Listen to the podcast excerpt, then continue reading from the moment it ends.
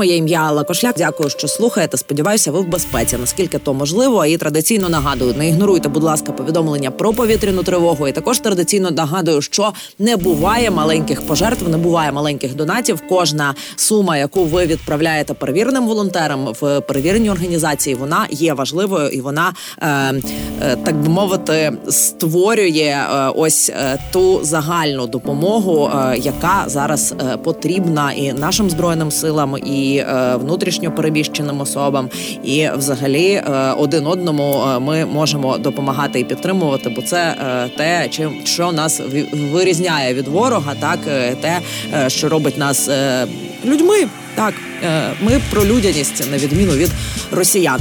Про одну із таких дуже важливих ініціатив про збір.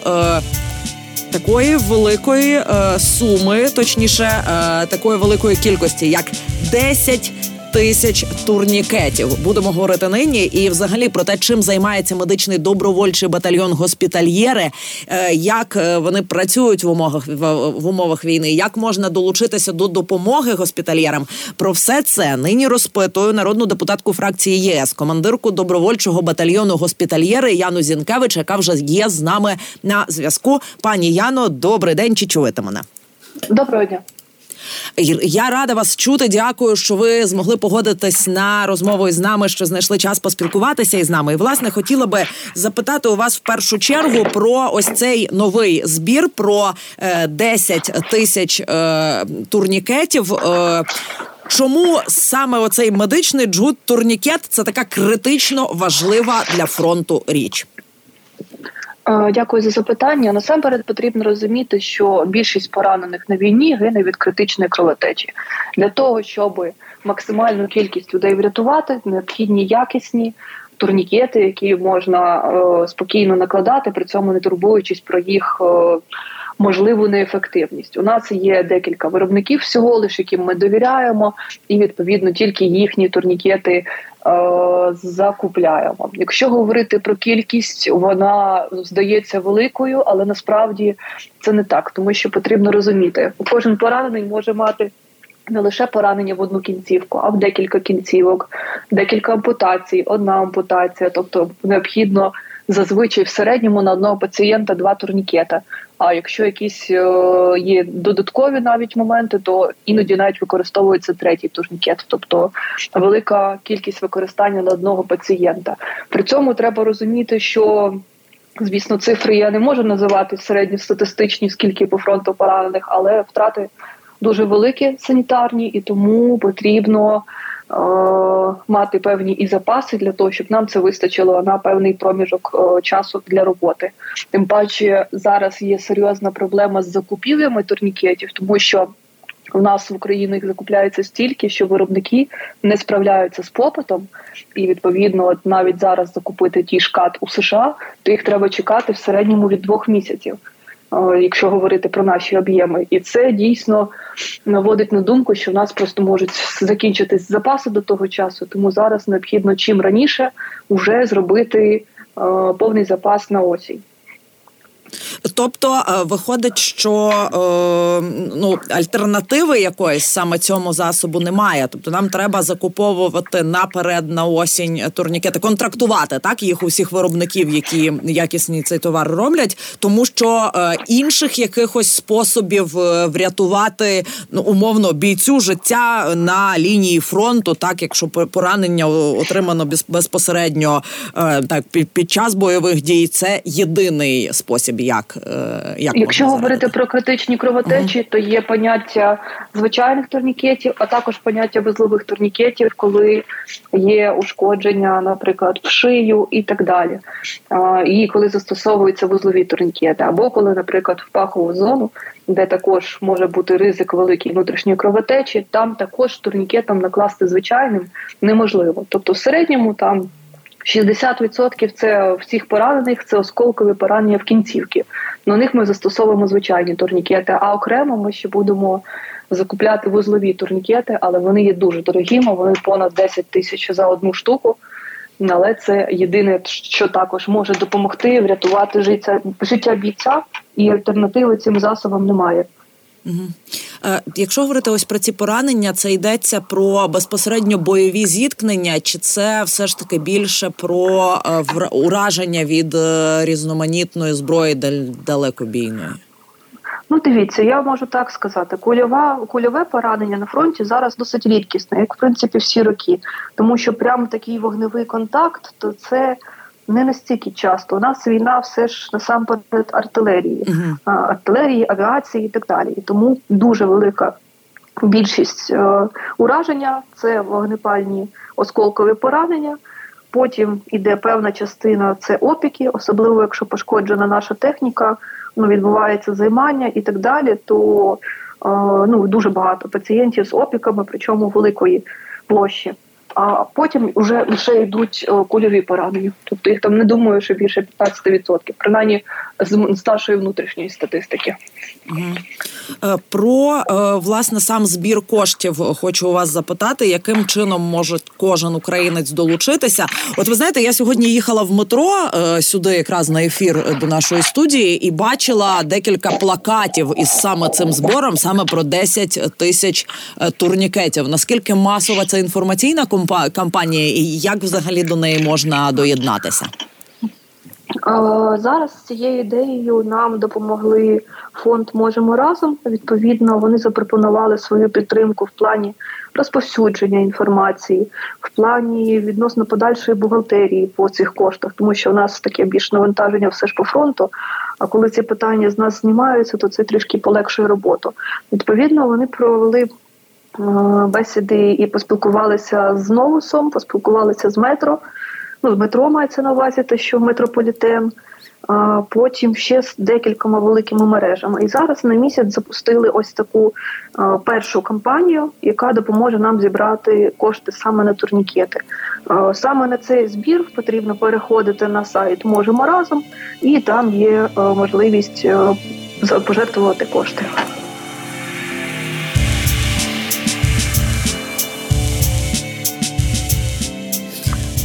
Про саму роботу госпітальєрів на фронті хочу у вас також запитати, як змінилася ця робота порівняно з 2014 роком, і ще чи вистачає вам зараз людей? Дякую за запитання. Ну дійсно багато слухачів можливо про нас не чули, тому варто трішки розповісти. Підрозділ госпітальєри був заснований мною у 2014 році. Після того як я вирушивши добровольцем на фронт. Е, з часом, після декількох боїв, зрозуміла, що найбільш дефіцитною проблемою є медики, надання медичної допомоги, вивезення е, поранених, е, вивезення тіл загиблих і подальші похорони.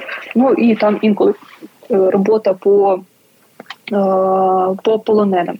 Відповідно, я побачила, що в цій іпостасі може бути більш корисна. Відповідно, до того, як вирушити на фронт, я якраз закінчила останній клас школи і планувала вступати в медичний університет. Тому я до медицини е, з усіх, хто були навколо, розумілася найбільше. І тому я вирішила створити такий маленький екіпажик, і в принципі думала, що він так і пропрацює всю війну, яка буде недовго, і що ми себе повернемось в цивільне життя. Але сталося не так, як думалося, і відповідно.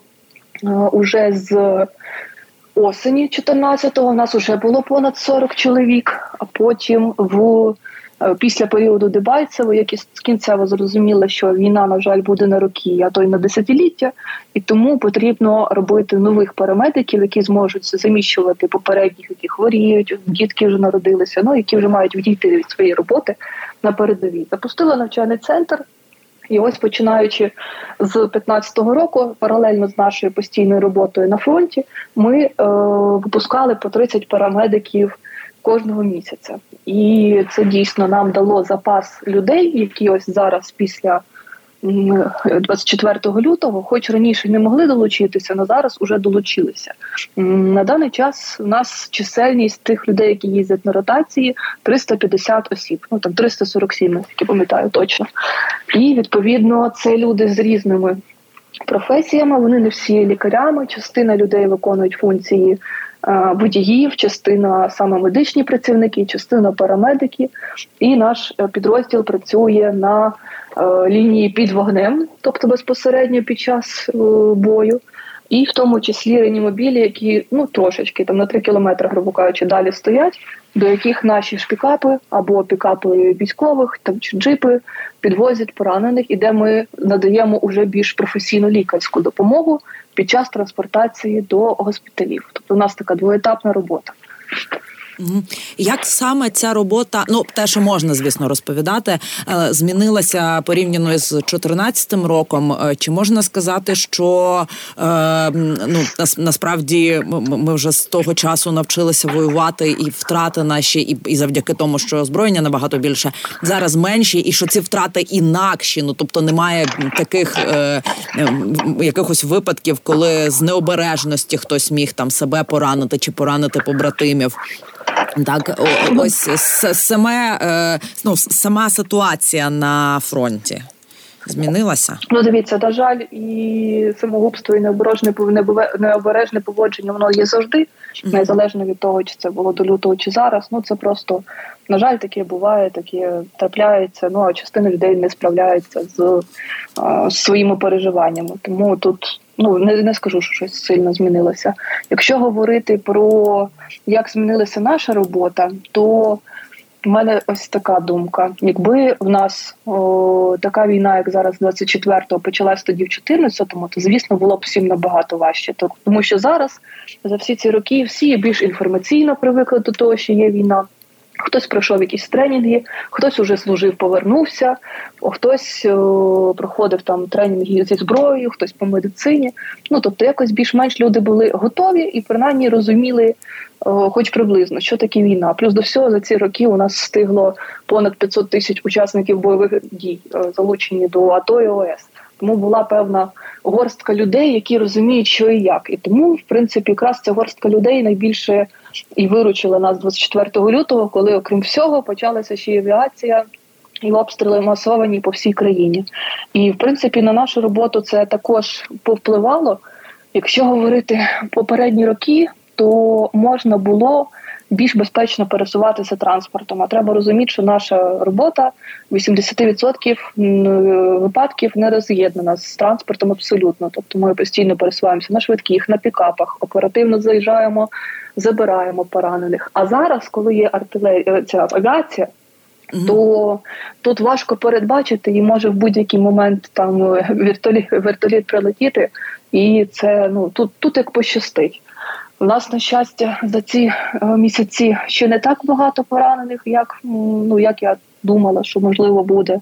Але ми стараємося так максимально просто людей берегти і ну не підставляти також і себе обережно робити роботу.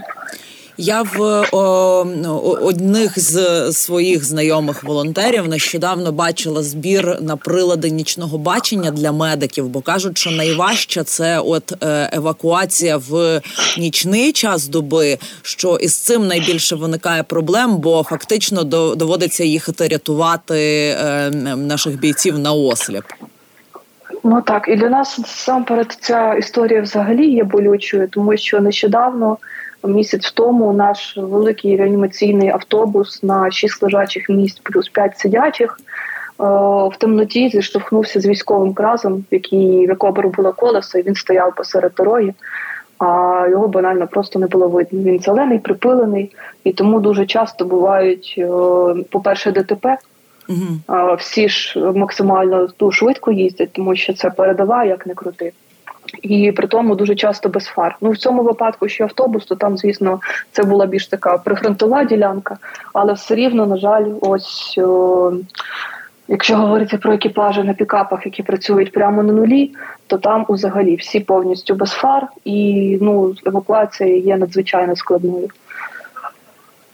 Тобто, власне, це ще одна така із потреб, які треба закривати саме щодо е, медичних так. батальйонів. Так Так, тобто, ми за ці всі місяці якось потрошку е, скупляємось. То те обладнання закупили, те нам допомогли, те зробили.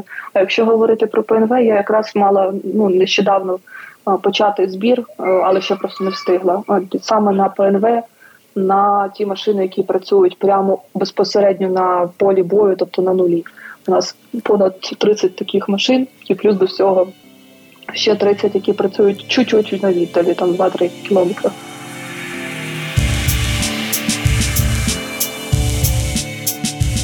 Пані Яно, наостанок хочу вас запитати про те, що яку медичну підготовку має пройти кожен е, українець, незалежно від того, як він близько чи далеко до саме лінії фронту, і е, окремо поради для тих, хто хоче все ж таки більш спеціалізовану е, цю підготовку пройти, і можливо долучитися до саме медиків, які е, допомагають, які рятують е, життя. Наших воїнів на передовій і ну е, безпосередньо біля лінії фронту? Ну, дивіться, зараз дійсно дуже багато нових тренінгових центрів створених. Наш, наприклад, зосереджений зараз виключно на медикам і на тим людям, які йдуть медиками в армію, тому що ну в нас висока кваліфікація. І є трішки більше молодших інструкторів, які можуть викладати бійцям, але медикам ще ні. Тому ми зосередилися все таки на медиків. А тут навіть просто банально ввести в Google е, медичний тренінг по протоколу BLS. Це восьмигодинний одноденний, і буде купа варіантів. В принципі, я думаю, всім можна довіряти. Ну, принаймні, я не бачила якихось поки що фейкових таких центрів, і проходити ось це навчання восьмигодинне, тому що воно знадобиться протягом всього життя.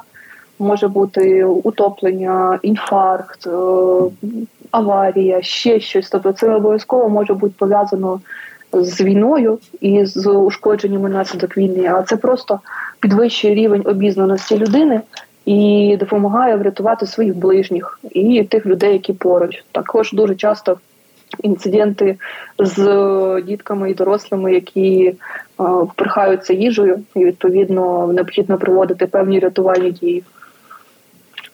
О, і всі всі ці знання дійсно е, стануть помічними. Хочу тут під кожним словом підписатися, і хочу вам дуже подякувати за цю розмову і за всю ту величезну роботу, яку ви з колегами з госпітальєрів робите. Бережіть себе. Е, Яна Зінкевич, народна депутатка фракції ЄС, командирка добровольчого батальйону госпітальєри, була з нами на прямому зв'язку. І я також нагадаю, що на 10 тисяч турнікетів е, зараз збирають госпітальєри госпітальєри збирають разом із фондом, який має назву Можемо разом. Е, дуже легко знаходити його в Google. Просто пишете в пошуковику Можемо разом і першою ж першим же посиланням е, отримуєте цей сайт. Тут все дуже легко. Онлайн платформа ця працює. Дуже легко знайти, е, як можна допомогти. І тут, зокрема, є й інші варіанти допомоги, що ви можете зробити. Ну, приміром, не тільки кошти можна донатити. Насправді завжди є потреба і в їжі, і в ліках, і в одязі, і в засобах гігієни, тому що ну в нас на жаль дуже багато вимушених переселенців. і Іноді люди їдуть ну взагалі без нічого. Тобто, врятувати життя вдалося, і то е, добре, і то вже щастя. Вже якісь речі треба знаходити е, на місці. І е, власне, якщо у вас лежать ну якісь речі, які ви не носите, так вони тут маю нагадати, що вони мають бути ну нормальної якості, як просто судіть по собі, чи ви би таке вдягнули, чи ви би самі таким користувалися, і тоді е, можете поділитися. Тобто не треба віддавати якийсь непотріб. На жаль, навіть на 150, який вже там день повномасштабної війни, е, досі доводиться про це говорити, бо іноді волонтери. Просто з гуманітарних штабів потім показують, що їм там надсилали якісь е, туфелі на підборах е, і ковбойські капелюхи. От не робіть так. Е, але є дуже багато того, що можна зробити. От можемо разом український благодійний фонд, який допомагає госпітальєрам зараз зібрати на 10 тисяч турнікетів. А як ми почули від Яни Зінкевич, е, власне е, керівниці госпітальєрів, е, турнікет. Дуже часто може врятувати е, нашим е, бійцям життя, тому що е, найголовніше поранення, найчастіше, яке трапляється на фронті, це травми кінцівок із кровотечами. От кровотечу швидко зупинити може турнікет. І тут ще одну важливу річ хочу нагадати, зауважити, і можливо, ви з цим стикалися і якось застерегти. Що важливо, щоб турнікет був якісний. Про що ще дуже часто говорять медики, ті, хто, от, наприклад, на курсах так викладають там саме це поводження, як накладати цей турнікет. Що е, неякісний турнікет, коли який невідомо хто е, виготовив і так намагався зекономити, може і навіть із найкращих міркувань, взагалі, але він може навпаки не врятувати життя, а тільки зробити гірше, тому що коли він в критичний момент не спрацює, е, то е, ну то життя ви нікому е, не врятуєте, кровотечу не зупините. Тому зважайте, що якщо ви закуповуєте так чи допомагаєте комусь закуповувати турнікети, то є список перевірених, так є список тих, які дійсно працюють. І от що ми ще від пані Яни Зінкевич почули, що на них на ем, власне. Закупівлю вже є черги, тому що на потреби України просто викуповується все. І що зараз хочуть зробити госпітальєри разом з фондом можемо разом. Вони хочуть зробити запас певний так, щоб вистачало і на осінь, тобто наперед законтрактувати виробництво цих турнікетів, щоб коли вони знадобляться, а це все таки витратний матеріал. Це не те, що е, просто там е, можуть носити із собою, воно не знадобиться. На жаль, е, бувають випадки, коли знадобиться, і це якраз витратні матеріали. І е, тому е, чим е, швидше ми зберемо на них кошти, так ну ми ж на Байрактар можемо зібрати, то давайте на 10 тисяч турнікетів зберемо. Тим краще власне буде забезпечена наша армія, і краще будуть забезпечені наші медики для того, щоб рятувати бійцям життя. Ну і ще пару моментів хотіла би вже на цю ж тему розказати. Можливо, ви раніше вже слухали, чули, але якщо якщо ні, то ось е, повторилася би е, в Києві. Наприклад, дуже знайти легко курси першої медичної допомоги. Е, я от дуже рекомендую сама нещодавно проходила у організації, яка має назву Солом'янські котики. Дійсно, котики якось інакше навіть не хочеться їх називати, бо дуже хороші. Дуже детально все пояснюють, дуже е, детально е, розбирають всі ситуації, е, коли яку медичну допомогу надавати, як це правильно робити.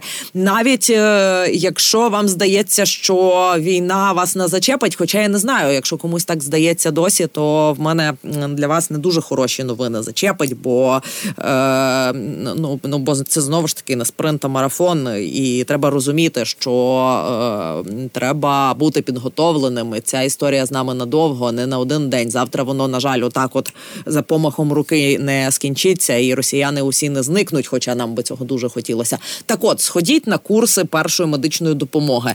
Е, ще можливо, сходіть на курси самооборони або поводження зі зброєю. Я не кажу, що обов'язково всім треба стріляти, але знаєте, краще бути із цими навичками аніж без них. Це вже показали приклади дуже багатьох населених пунктів е, в. Україні, і е, на жаль, що ми бачимо, що там не дає їм е, спокою. Я маю на увазі росіянам, не дає їм спокою, те, що там Київ вони не взяли за три дні. І от із останніх повідомлень, наприклад, пише видання. Е, Е, у виданні Бабель я сьогодні бачила це повідомлення про те, як е, тренуються і щось там е, намагаються знову йти на Київ. Якісь добровольці із Росії. От не не полишає їх ця ідея. Вони там насправді мають нібито таке розпорядження від кожного регіону російського виділяти сили, так і збирати цих добровольців для того, щоб далі іти воювати в Україну. Так можливо, них е, гірше вже виходить мобілізувати людей, так і не так їх багато. Ми вже ж навіть ми пам'ятаєте з військовими експертами говорили про те, що в нібито елітну е, компанію вагнерівців так е, беруть е, колишніх е, е, в'язнів. Хоча раніше в них там був е, якийсь відбір спеціальний, не кожен міг таку приватну військову компанію потрапити. А тепер вони вже і в'язнів згодні брати і людей, які їм раніше за віковим цензом не підходили вони вже готові брати. Але е, на жаль, що ми маємо розуміти, що тих росіян там ще багато, і е, припинити е, лізти в Україну зі зброєю вони поки що не збираються. Тому що ми з вами можемо робити це пройти курси медичної допомоги, якщо ще ні. Почніть з онлайну, подивіться відео, якісь на Ютубі навчальні. А потім знайдіть в вашому населеному пункті такі курси. Вони зараз і при міських радах організовуються. Багато де організовуються, і пройдіть їх також також вживу, бо це теж е, дуже важливо. Ну і пам'ятайте, е, немає маленьких донатів. Кожна допомога важлива. І пам'ятайте, не ігноруйте, будь ласка, сповіщення про повітряну тривогу, бо то є теж е, дуже важливо, і це береже нам життя. Власне, бережіть себе. Дякую, що слухаєте. Слава Україні!